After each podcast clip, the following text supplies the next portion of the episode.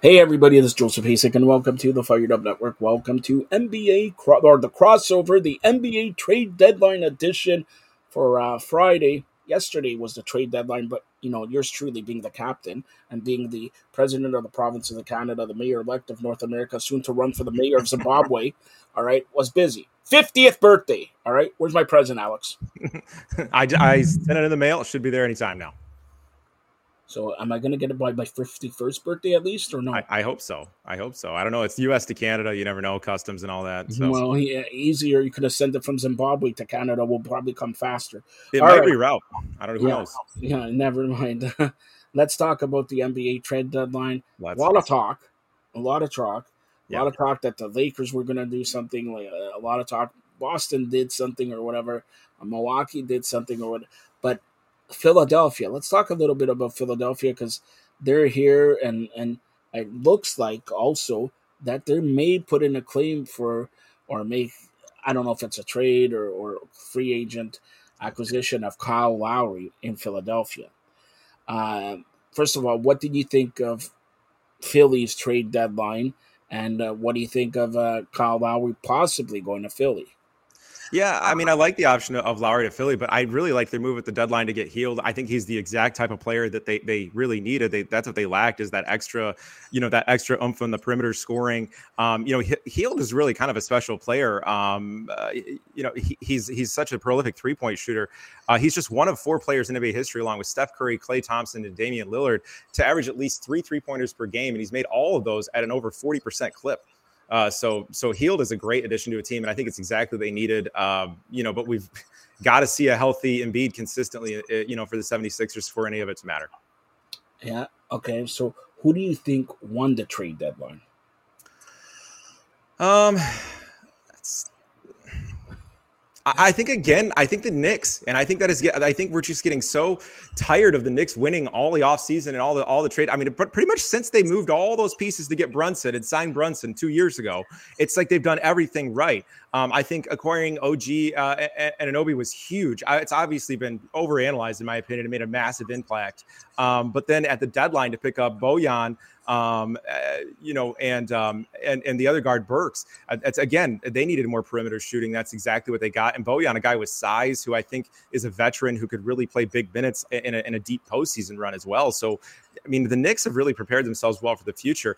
My question with the Knicks, though, longer term, is Julius Randle. I just think ultimately he's not he's not the profile player that a lot of times he's hyped up to be. And I don't know if he can get you that echelon like they depend on him too. What about Indiana? They yes, they got Siakam and all that, but they made some moves uh, yesterday that I don't know if scratch are in your head, but Indiana is like, and they're betting hard that they're signing Pascal to a long term deal. What, what about Indiana?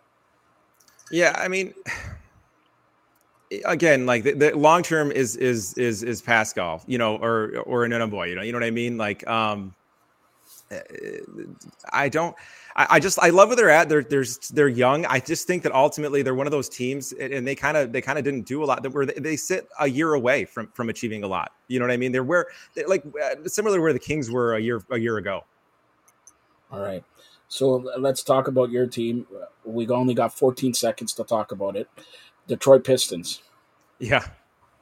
I feel like no you know getting getting rid of two guards only to get two other guards is just I mean, whatever. I, they're just treading water as usual. I don't feel like the Pistons really did anything of of note.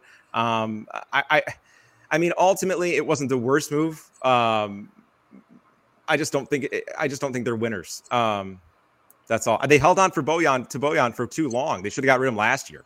Um, they needed to get rid of you know Bagley uh, you know, earlier than they did. They had to basically, you know, sell them off for peanuts. So, yeah. uh, you know, I, I, just don't love what the, what they did. Uh, you know, Burks, whatever, is is is a welcome, you know, loss for them. But um, I don't feel like they improved their chances long term. Maybe they opened up some opportunities for the younger guards, but everything, all the movement's been so guard heavy for Detroit. you know what I mean? It, it's hard to tell what's going to work anymore. Okay, so let's talk about uh, in Toronto the Raptors. Okay. Yeah. Raptors made quite a few moves, but people are surprised they didn't get rid of Brown, Boucher, uh, and Gary Trent. These guys, you know, are free agents. Okay, so you're going to see another three, four, five guys turned over from now till next season or whatever. Now, could do you think they could have got maybe one or two other first round picks if they got rid of Brown or Boucher or Gary Trent probably would have got you a player or, or a late first, early second. Like, do you think Masai left something on the table? Put it that way. Well, I think on on the surface, it certainly seems overwhelming if you just look at the pieces out and the pieces in, right? So you lose uh, you lose Pascal, you lose An- Anunoby, uh, you lose Precious, you lose uh, Malachi Flynn, Otto Porter, Dennis Schroeder, and Thad, Thad Young, and you get in uh, Quickley R.J. Barrett, Bruce Brown, Olynyk, uh, Agbaji, uh, Jordan Nwora, and two uh, two first round picks, one second round pick. So the the sum doesn't look like everything that you lost, but I think still, if you look at the Raptors, uh, really entire year as far as their their movement, because they've been, you know, Masai's been making moves all year. Uh, that um, they're basically a to be determined because they're investing so much in the future. My question is, was it maybe a year too late? I mean, I stood here on on on the same network and said a year ago it was time to move on from a lot of these same players. My question is, was it a year too late? And time will tell um, you know, where, where, everything goes. Like Quickley is a very good player. RJ Barrett could blossom into a perennial all star there, and you know, maybe maybe even a second, third team all pro guy eventually. Uh, you know, on that roster. So I mean, there are some pieces worthwhile in that in that in that deal and those deals for them, but ultimately the future will tell because it could go the other way. All right, let's uh, let's go with the Lakers, and they also announced a statute for uh, Kobe Bryant on two eight two four, so that's why. Uh, yeah. One of three statutes uh, that are going, and the first one is the 81 point game that happened against the Raptors. All right. Yeah. Um, it, it's great to honor Kobe Bryant and all that, but I, I just we'll talk about Kobe in a second. There were a little bit of whispers, and there still is, about LeBron possibly moving from LA. Now, let's talk. LA didn't do nothing in the trade deadline. That's surprising to me. Secondly, when you hear rumors and when you hear little birdies talk, something's there. What do you say?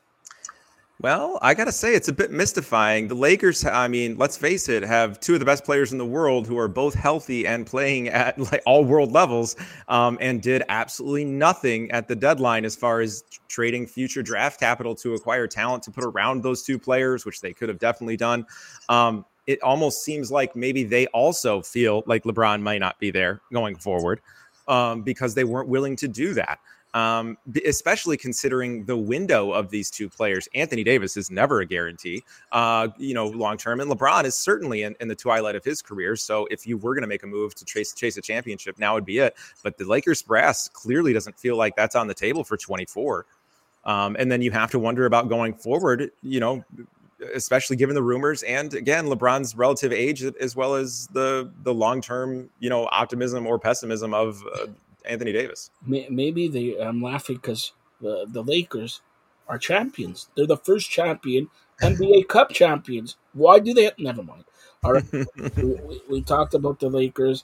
Uh, let's go when we talked about 76ers or whatever. We're going to go with two other could be you know ch- championship runs there. Let's go with Boston and Milwaukee. And for that matter, let's close it off with the reigning defending champions, Denver. Uh, whichever ones you want to touch first. Um. Yeah, we'll talk about we'll talk about Boston. That's fine. All right, go ahead. And, uh, Boston, you know, they're they're tweaking. Put it that way. But you know what? I'm I'm gonna be honest with you. Doesn't matter if they're tweaking. Look who's first in, in the NBA. It's Boston and Oklahoma City right there, Minnesota right there. Like if you play, you know, West and East, Boston against Oklahoma and Minnesota, don't you think Boston wins all the time? Yeah, exactly. The Boston is just has so much talent, and I said this, you know, when all when all the trades happened back when you know when when Dame got. I'll talk talk about both teams, and I think like okay, this is the way the right way to talk about the deadline this year, and and honestly, the offseason next year, and probably next year's deadline too, is the trades that already happened for these two teams for both Boston and Milwaukee. The the one that the the, the one that put Dame Lillard in, in Milwaukee, and the one uh, that added Jrue Holiday, and the one that added. Uh, uh, uh, the big uh, Zingis, uh, Zingis to, to the Celtics roster because those those two players mean everything. Porzingis is the key to a championship for Boston. I honestly believe that. With him in the lineup, they seem relatively untouchable. And I've maintained the the philosophy all year that they should be managing uh, his minutes uh, to the hilt basically uh, until playoff time because he's he's so valuable come playoff time with the mix of him and Tatum and Brown on the court um, and and Jrue and his defense and ability to distribute the ball. I mean, this has been as good as I thought it would be. They they lack a little depth, uh, you know, in the bigs. Um, you know what I mean? And they and they they've done their best to try to shore that up, but it's a little late in the game, and bigs are very very valuable in the NBA. So that could come back to bite them. Let's say like in a seven game series against you know Philadelphia or something like that. Um, you know, sure, but and and this this year's playoffs are the first window into you know does this whole Dame and and Giannis thing work out? But here's the the whole thing, and I'll take the NBA for example. NBA, if you last uh, five ten years, you doesn't matter who's first, who's second, or whatever. You yeah, could pencil in Lakers, okay, but Milwaukee, Boston, uh, Miami there, and all that. In the NHL, I'll just say NHL. You could pencil in Colorado, Tampa, uh, you know, two or three teams. The NBA, you could uh, you know, pencil in maybe eight teams. And the, does anybody think Minnesota is going to capture the Larry O'B? Does anybody think that Oklahoma is going to like last year? You touched on this. Last year, everybody was high on San um, Sacramento. They didn't make it out of the first round. Mm-hmm. So it t- you if anything, and you know this happens to the tournament sports, you have to lose to win. Yeah, right. Look at Buffalo Bills, right? So like, come on. But in the NBA, do you think that there's a group like in sports? I believe there's only a group of ten teams every year in the NBA. So twenty other teams, they're battling if they make the playoffs.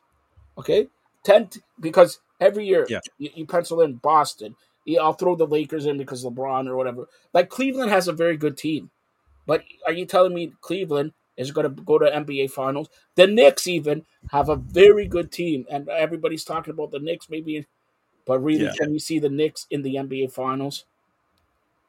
I can't see the Knicks in the NBA Finals. I, I mean, I don't think they'd win in the NBA Finals. I just don't. I, I just again, I don't. I don't believe Julius Randle in a seven-game series is going to be able to produce what you need him to in the role he plays in that offense. I, I think that's that's where it comes down. And and Randle's a great player. I'm not saying he's not. I just think there that he he plays in a style that indicates he believes he's he's he's a, better offensive player than he is, and in the team places more importance. Than he is. And and I think the same thing was happening. If again, I'll go back to Boston. The same thing was happening with Marcus Smart in Boston, who was giving more touches and more shots than he really deserved, and, and played a larger role in the offense in, in scoring than he really probably should have. And I'm not saying that either are bad players. Marcus Smart's a hell of a player. I mean, again, so is Randle. It's just that when it's a lot on him specifically, and I just think that's where they break down.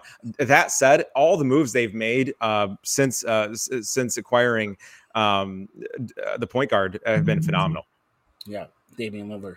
So um, right now, now that the trade deadline's done, okay, you know I'm going to ask this.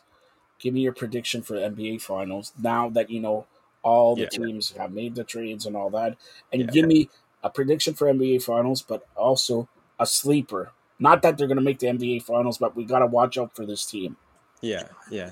Um, for what I'll I'll name the sleeper first. I think the sleeper is Cleveland. You already named them. They're so young, and I think and no nobody on that roster's been there, and I think that's why they hesitate. But boy, are they talented enough. Um, at, at, times, Cleveland looks like they could beat anyone. Um, so so I, I, think Cleveland could could could be a team we see in the finals as a dark horse, and then de- based, depending on the matchup they see from the West, right? Because I mean, if they draw a Western team like let's say the Clippers, and there's like one key injury yeah.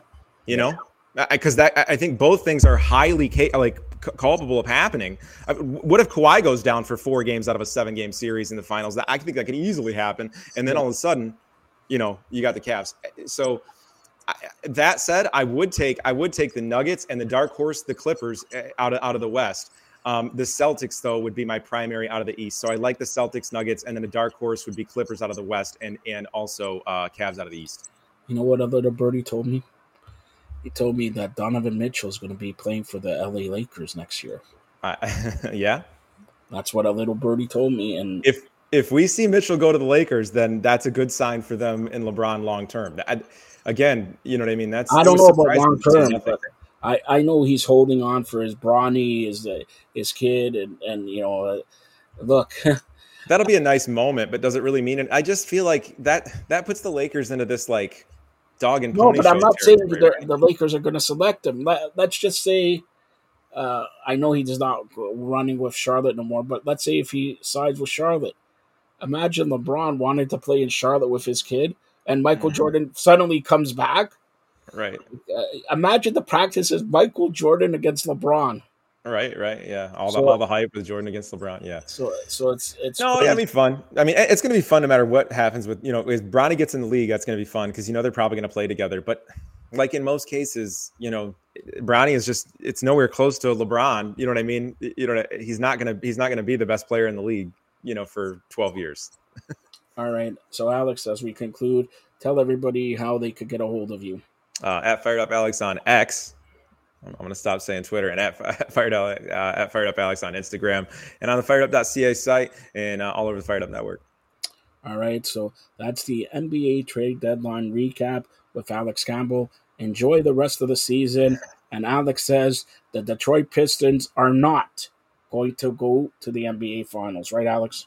Not this year. Won a game in overtime last night. I'm still excited about that. They, that they win a game and he's partying like they won the Stanley Cup. 82 games. I'm excited about one of them. That tells you where the Pistons are right now. Yeah, I'm, uh, uh, Raptors are a little bit ahead, but thanks a lot, Alex. Thank you.